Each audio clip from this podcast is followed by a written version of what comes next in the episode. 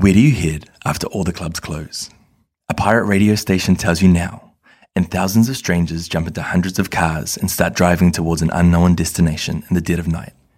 You know the police are watching, but you don't care. All that matters is you make it there before the doors shut so that you can drop half a knee.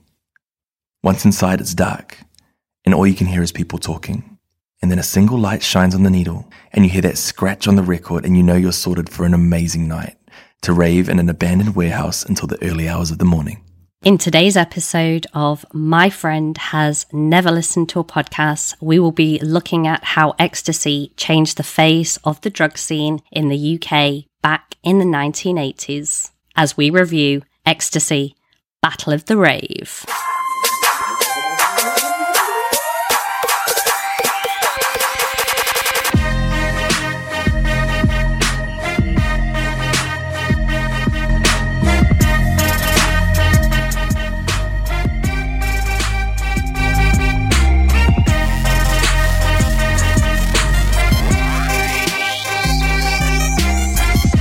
Welcome back, James. Welcome, welcome. How are we doing, Ols? All good, all good. Although I do have some bad news. Oh no, what's wrong? I have to take my fur babies back to the shelter tomorrow because I'm going back on the road and they've not been oh. adopted. no, so all those all those posts and all the pictures you've been putting up hmm. haven't done. Everybody wants a kitten, James. Nobody wants a two year old cat. I feel like you might have tapped all your resources in Ely, it being such a small town. Everybody already has a dog or a cat or a kangaroo. And um, just imagine any of your friends that didn't up there would have one because of you. oh, for sure. Yeah, they definitely would. Oh no, but um, how, how have they been doing? Are they still scrapping? They do scrap a little bit, but they kind of tolerate each other a bit better now. So hopefully they've had a good month here with me and they won't hate me for giving them back. Hey, if, if things ever change and you're looking for a new career, you might be able to be a bit of a pet whisperer, Ollie. Like Oh, I'd love that job. people could bring their animals to you, and then you could sort them out in a month and give them back, and and they'd be a little bit better. My dream job. My dream job. Yeah. How about you, James? What's been going on in your world? Uh, this week's been really quiet for me, actually. Yeah, n- not a lot happening, but this weekend we do have my niece's birthday that we're looking forward to. So if I come back with any injuries next week, it's because I overdid it at Inflatable World. Ooh, what's Inflatable World? Yeah, right. I'm assuming it's one of those, she really wants to go there, uh, but I'm assuming it's one of those blow up parks that are on the water. Oh, cool. You wear a life vest and you run and do all the obstacles. And me and my other sister have decided that we're going to be the, the the two adults to join them on the activity because obviously pregnant ladies can't. So Jenna's out, and yeah, I think it just leaves me and my my, my one sister to be out there, and I think we're going to own it. Well, James, I think you're there to supervise the children, not to then dash around yourself and bounce into the water. You are there purely as a supervisor. I thought I was there as an instructor, showing them what they could and No, what they could and should do. No. yeah, touche. Yeah, yeah, and and and with the right weight deployment, quite high, right? Yes. So be careful. I will, I will, I will. But yeah, no, looking forward to it. Should be really heaps, heaps of fun. And this week, James, we were reviewing Ecstasy, Battle of the Rave by BBC Radio 5 Live, hosted by Chris Warburton. And bloody hell, what a podcast. Blow my whistle, bitch. I feel like that's not even rave music. I feel like that the the the eighties ravers would be looking at me like that's not rave music. You don't th- know I rave music. But this podcast was brilliant. If you ever wanted to know who was the first person to bring a whistle into the nightclub Mm-hmm. and uh, and get the party started, uh, if you ever wanted to know where your parents went clubbing back in the 1980s, like this is the podcast for you. It, it is such a an awesome dive into yeah how ecstasy hit the UK and it just really opened my mind. I had no idea that the ecstasy scene had started like that.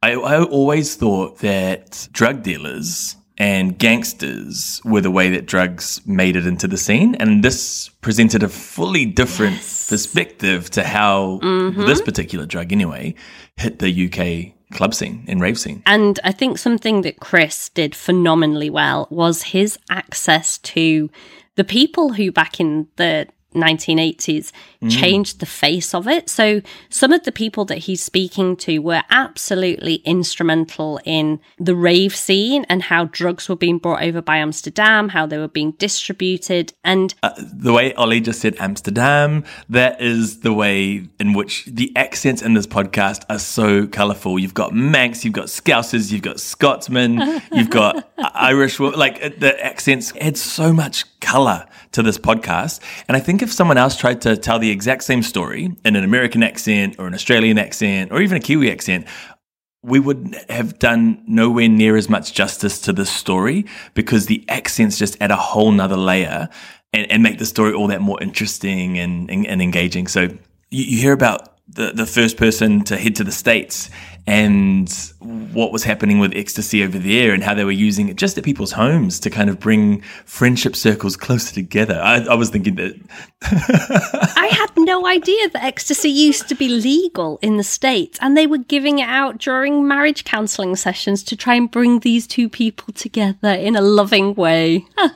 One of the women in the podcast talks about her circle of friends in the United States that would have a few drinks on a Friday night and take some ecstasy and sit around and kind of just get closer together. I was like, mm, you sure you're not talking about orgies? I'm sure there's a name for that. But yeah, so you've got this this woman who's gone over to the states, and I think this again paints a really awesome picture. Talks about her experience with ecstasy over there, and then her surprise when she comes back and sees how it's being used in the mm-hmm. UK. So you you bounce around from country to country in this podcast to different parts of the UK as well, hearing what was happening mm-hmm. with drugs in those particular cities or shires or towns. It made me a bit homesick hearing all the different accents and some of the towns that they're referencing and the motorways. I can mm. remember all of those. Um, from obviously, I've only been in Australia for nine and a half years, so I will always remember them. However, I was definitely more of the pop scene, so I was not part of the acid house movement, although I do know people that were. And I just had no idea how drugs changed nightlife as a whole because I can remember nightclubs and some pubs being quite violent where people would come in sober, drink 10 pints, and then by the end of the night, it was fairly standard for people to get in a bit of a scrap and the police to show up. And it was fascinating to hear about how all that disappeared in these particular clubs that people were now taking ecstasy because it is known as the love drug and people I were love you, bro. that's it. They were more interested in being close to one another and friendly to one another and empathizing as opposed to having a fight. And I think that's something that is overlooked sometimes when we talk about alcohol that alcohol is a although it's legal it's one of the most dangerous drugs it causes so many mm. problems in society and although ecstasy itself causes a lot of problems initially when it first broke into the UK the police left it alone because they just thought well this is making our life easier because people aren't fighting anywhere near it as wasn't much. illegal at that point, right? They hadn't put any laws in place around it. So mm. it was just this thing that had changed the clubbing culture in, in the UK at that time. And yeah, it, it did make me really think about someone described it really well on the podcast when he talked about, well, most people go out to town because they want to pull. Um, and if they're, if they're trying to pull the same person, then it turns into a fight. Um, but most of the time, you just end up going home by yourself, grabbing a kebab and cranking one off when you get and I was like, it's so true. And then he's like, but then you chucked ecstasy and ecstasy into the mix, and all of a sudden it was like, I love you, man. Like you're my you're my best friend. like Yeah. every everyone just wanted to be close with one another. So what what this podcast does really well is without trivializing it, it, it looks at both sides to the argument around the impacts of drugs, whether they should be legal or not, what kind of harm or damage they're doing. Because you, you are hearing from some people who were talking about ecstasy in the 1980s, which is a very different product from what we understand to what they're actually hmm. talking about, to, to what ecstasy might look like or MDMA might look like for people in 2021 and they were talking about it being a very pure mm. product back then and not cut with anything and not having dangers of X, Y, and Z being put into it. You hear, you do hear through the podcast through a bit of rose tinted glasses, this nostalgic view on the rave scene. Yes. And we'll, that, that's what they refer to it as. And ecstasy being a part of, of the rave scene in the 1980s. Yeah. And particularly because the way the podcast is structured, it's part of it is a documentary, real life, half of it are fantasy stories, which I thought were fantastic. And I know why they're so good because they were written by Danny Brocklehurst, who is also the writer of Shameless. And that really painted a fantastically rich picture of what it was like to be a DJ in the 1980s and what it was like to be a drug dealer. Oh, they the call 1980s. them they call them the entrepreneurs, Ollie, not not drug dealers. oh, the entrepreneurs. And what's really fascinating, James, you know, one of my neighbors is now a DJ or used to hmm. be a DJ in Ibiza.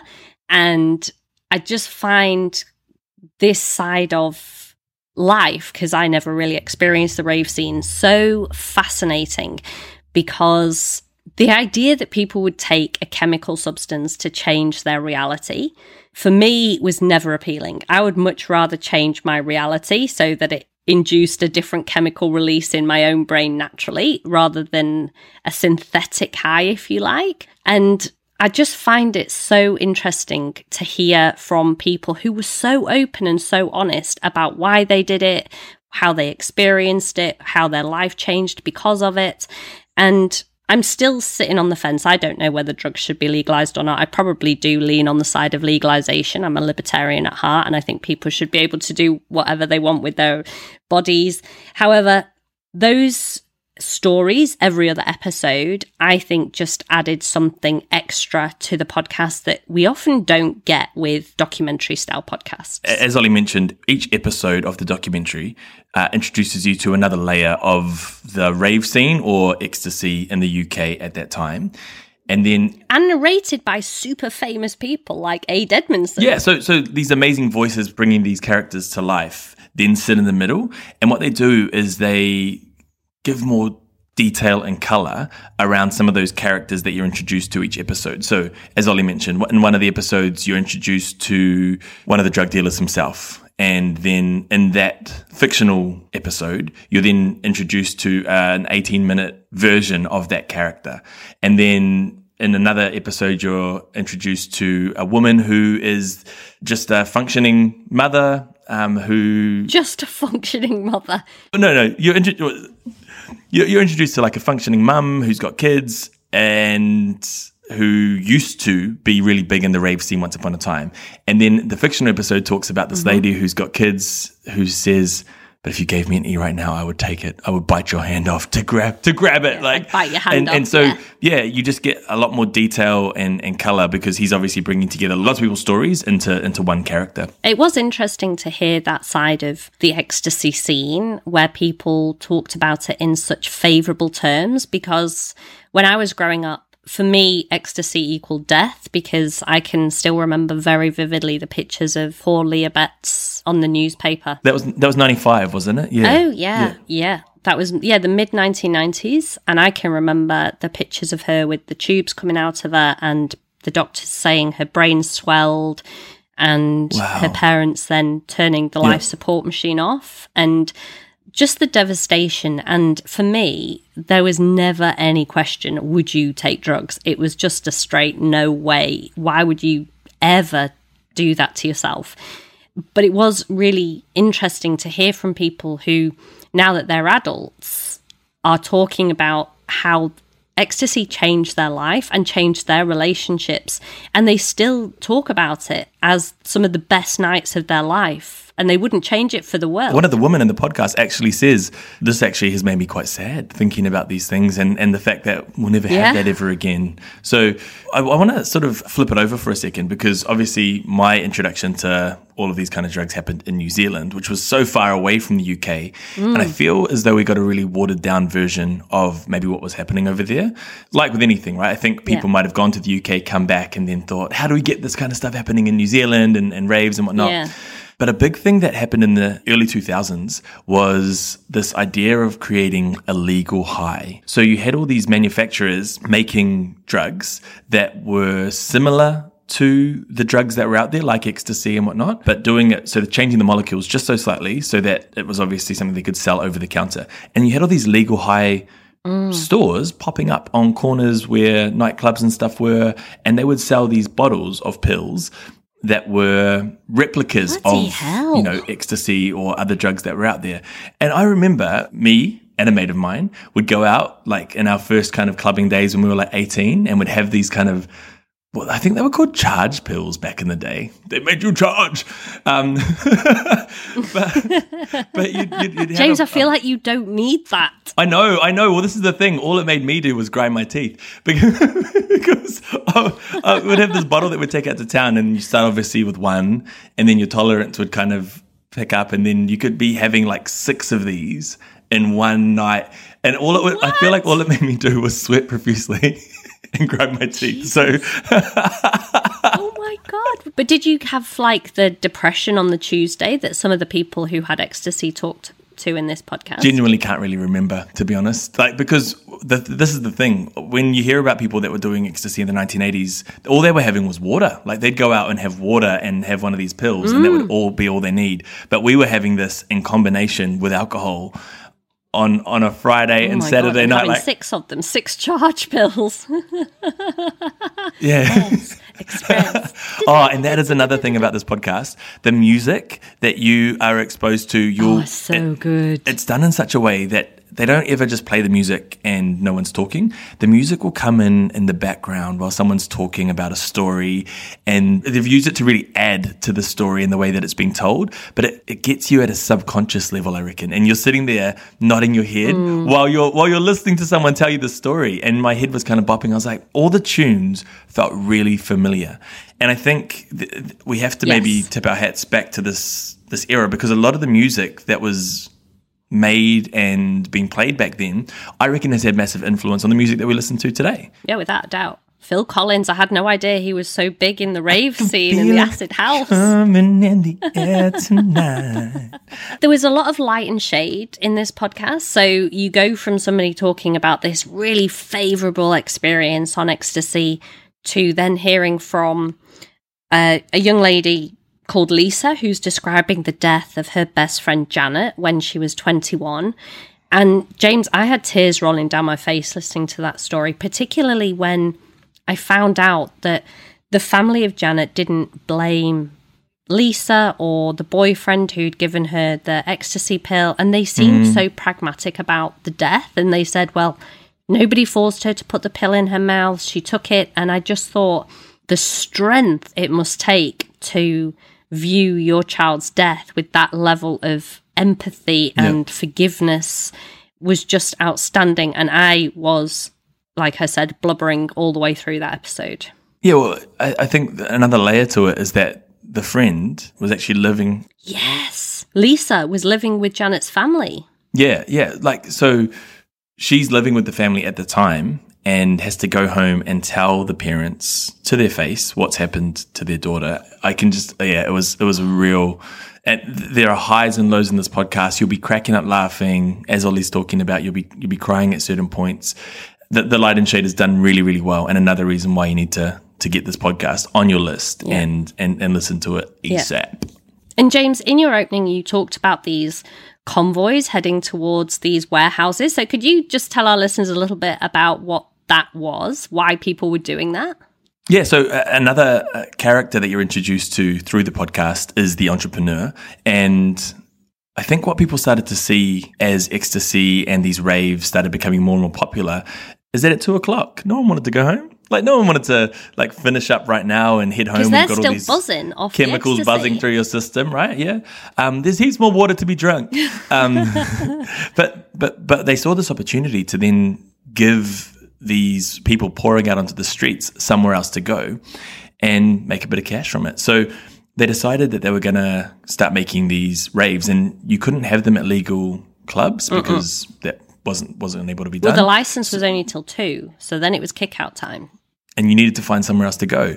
And this entrepreneur got the idea that if we found places that were being like an abandoned abattoir. Yeah, an abandoned abattoir, an abandoned warehouse, or even what they were doing at some stages was finding new buildings, which they actually was was their preference, finding new buildings that were just waiting to be leased or to mm. be let, and getting in there. They could set up their system in a matter of like minutes. Like they were talking within, within the hour, they could have everything sort of set up, ready to go. And as these raves started to get bigger and bigger, they started getting mass followings and Thousands, obviously tens thousands of of people thousands wanting people. wanting to know where, where do we go. Now, obviously, this drew the attention of the police because they were breaking into you know random buildings, so they needed to get clever about it. And using this pirated radio station, they would communicate to people. Here's where it's going down, or jump in, jump in, and follow this particular car. And they'd have these convoys of hundreds of cars driving, as as mentioned in the opening, through the dead of night. No, none of them really knew where they were going; they were following a car. And here's where like it, it, it gets even more like mastermindy when they knew police were in the convoy. Yes. And so what they'd do is they'd send like certain cars in a direction. Yeah. And it's like if you were also one of the cars that were following that decoy, sorry mate, you're missing out tonight. But that, that decoy is driving in a totally different direction. And then the cars behind would pull off and turn a different direction and head head somewhere else. And yeah, you wanted to be there before the doors closed because apparently, even if the police arrived, they'd close the door and still be able to rave in there for like three or four hours um, until the riot squad came or, you know, until it sort of picked up. So just understanding that this is the links people were going to to continue feeling that high and, and charge on and, and have that music playing and the way they describe it, the music hit them differently when the E was in their system. They felt the beats and they, they felt, you know, connected and around people and very, very un-COVID safe, very, very not COVID friendly. Um, but yeah, it, it- this podcast is something you need to listen to to really understand. And as I, as I mentioned in the opening, what were your parents up to in the 1980s if you lived in the UK? Like what were, what were people in Manchester and, and whatnot doing? Um, if you've ever heard any rave music in your parents' CD collection, you might want to have a conversation about if they've ever been to Club Hacienda or the Kitchen Oh, the hacienda. or the Stuffed Olive. Is Yeah, another one that you need to. Yeah, and I I remember when I was a student in Manchester, we used to go to the gay village rather than go out to other parts of Manchester because those were the most fun nights. And Yep. Honestly, James, I must just live in a bubble because I had no idea that there was these drugs floating around because we were just we were those people who were drinking half a lager. Ollie's like, give me, give me the Bull vodka. Yeah. Um, It was just or uh, a warm pint. Yeah. They're not. We don't drink warm beer. I don't know why you think that. so yeah, th- I think this podcast will will really uh, open your eyes to all the different sides to this argument. Because yeah, you do hear from police, you do hear from promoters, you do hear from dealers, you hear from victims, you hear from Ravers. yeah, you hear from ravers themselves, you hear from DJs. It, it is it is such a good podcast to understand where this this kind of may have all started and the, the massive influence I reckon that what was happening back in the 1980s has had on 2021. Yeah. Uh, you know, on us today. Yeah. And it's interesting to learn as well about how party drugs are very different from some of the other drugs that we've looked at, James, like the fentanyl crisis, which mm-hmm.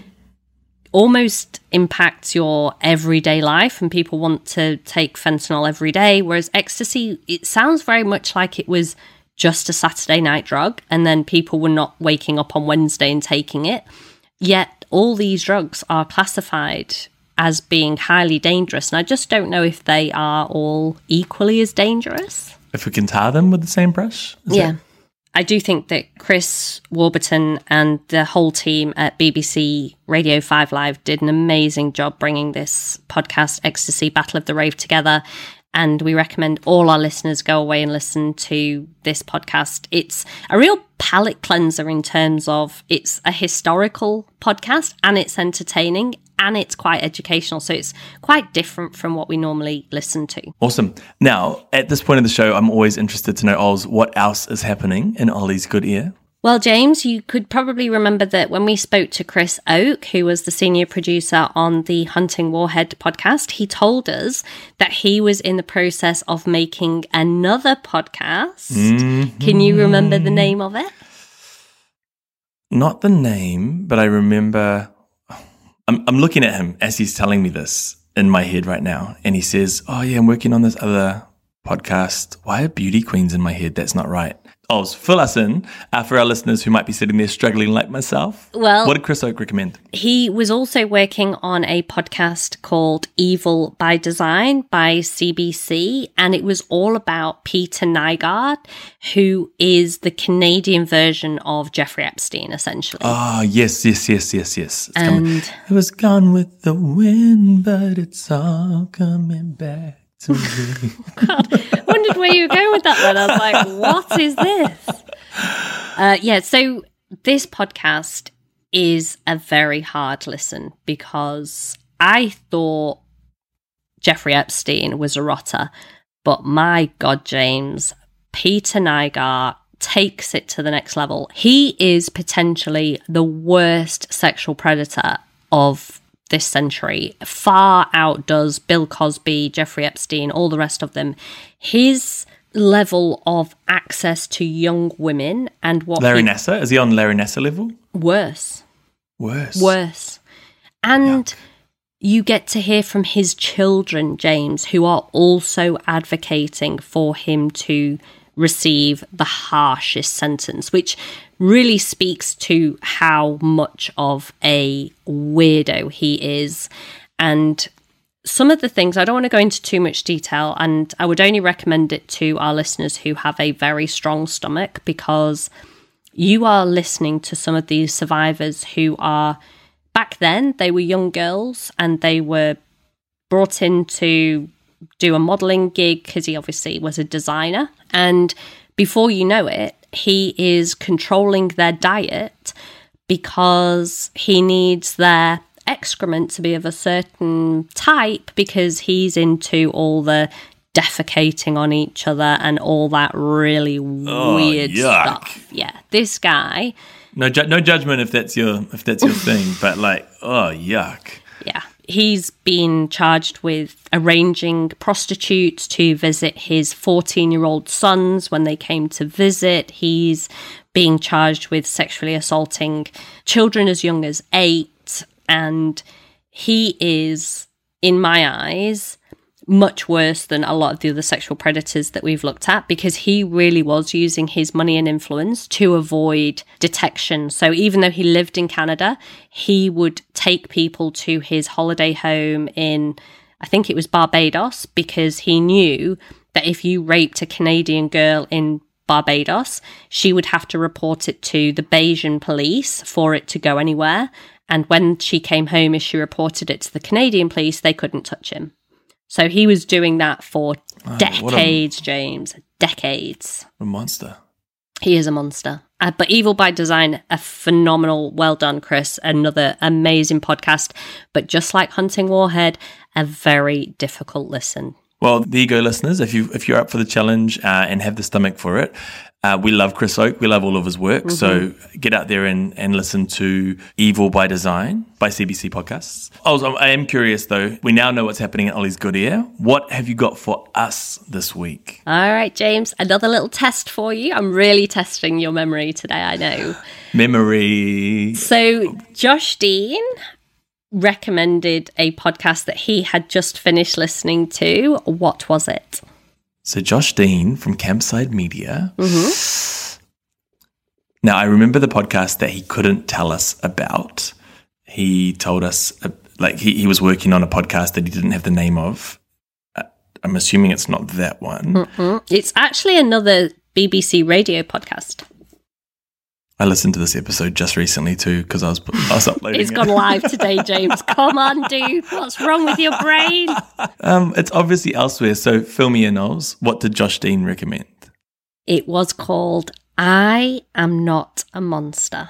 What's it about? It's about a lady who is accused of becoming an Islamic terrorist, and the podcast has access to this individual, and it follows the FBI's search into her involvement, and it goes back and forth, back and forth. You are going to love it. Josh said he loved it. I've absolutely been hooked listening to this podcast, James. And I think it's Wicked. quite unusual because I don't think we've done a terrorist podcast before. No, I think we've talked about it in bits and pieces in some of the podcasts. They might have you know, spoken briefly to it, but ne- never uh, explicitly. So, okay, great. Yep. 10 episodes, anywhere between half an hour and an hour each. And where's it based out of? So it's a BBC radio podcast, and Mm-hmm. the lady in question is from the United States, but then she's taken over to the Middle East, and a lot of the interviews that are conducted with her are about her time in the Middle East. Interesting. Okay, wow, cool. So, okay, if you're up for the challenge, people, if you're joining us this week, we're going to be listening to I Am Not a Monster by BBC. Is it one or four? It's BBC Radio. It's a panorama podcast, I think. Okay, great. So, um, we're going to be listening to that this week and we will be reviewing it on next week's show. And James, have you got a final thought for us today? I do have a final thought for us. I um through this podcast was thinking about as great as certain individuals in the podcast may have made drugs sound back in the day, the fact that a lot of people are ingesting stuff into their system in 2021 and not really knowing what exactly they're putting into their body because they've been cut up with so many different things. And even these synthetic drugs that are out there, I know um, a cousin of mine, for example, has been having some massive challenges with synthetic marijuana in, in New Zealand. It is horrible when it gets to that stage. And so, looking at that side of it, I would just like to remind people and warn people that for as great a time as some people might say that they have on these things, there are equally as many people out there having massive challenges and and struggling with either addiction or the negative repercussions of these drugs in their system. So just just be really mindful of what you choose to do. Well said, James. A big thank you to all our listeners for tuning in to this episode of My Friend Has Never Listened to a Podcast reviewing Ecstasy Battle of the Rave. We'd ask that you all give us a five star review on whichever podcast app you're listening to us, and it would be super special if you could also leave us a favourable comment. It really does help other people find us. Now, if you want to stay in touch with us, you can do so on our socials. We are on Facebook, we're on Instagram, we're on Twitter, and we love hearing from you guys. So send us a message, drop us a tweet, or slide into our DMs. Stop saying slide into our DMs, James. I hate that. I know you love it. I would much rather you send us an email at myfriendhasnever at gmail.com. A huge thank you to Jeff May for editing our podcasts. And as always, a massive thank you to MJ from Multi Design for our theme music. All right, James, I'll talk to you on the other side. I'll talk to you on the other side, buddy.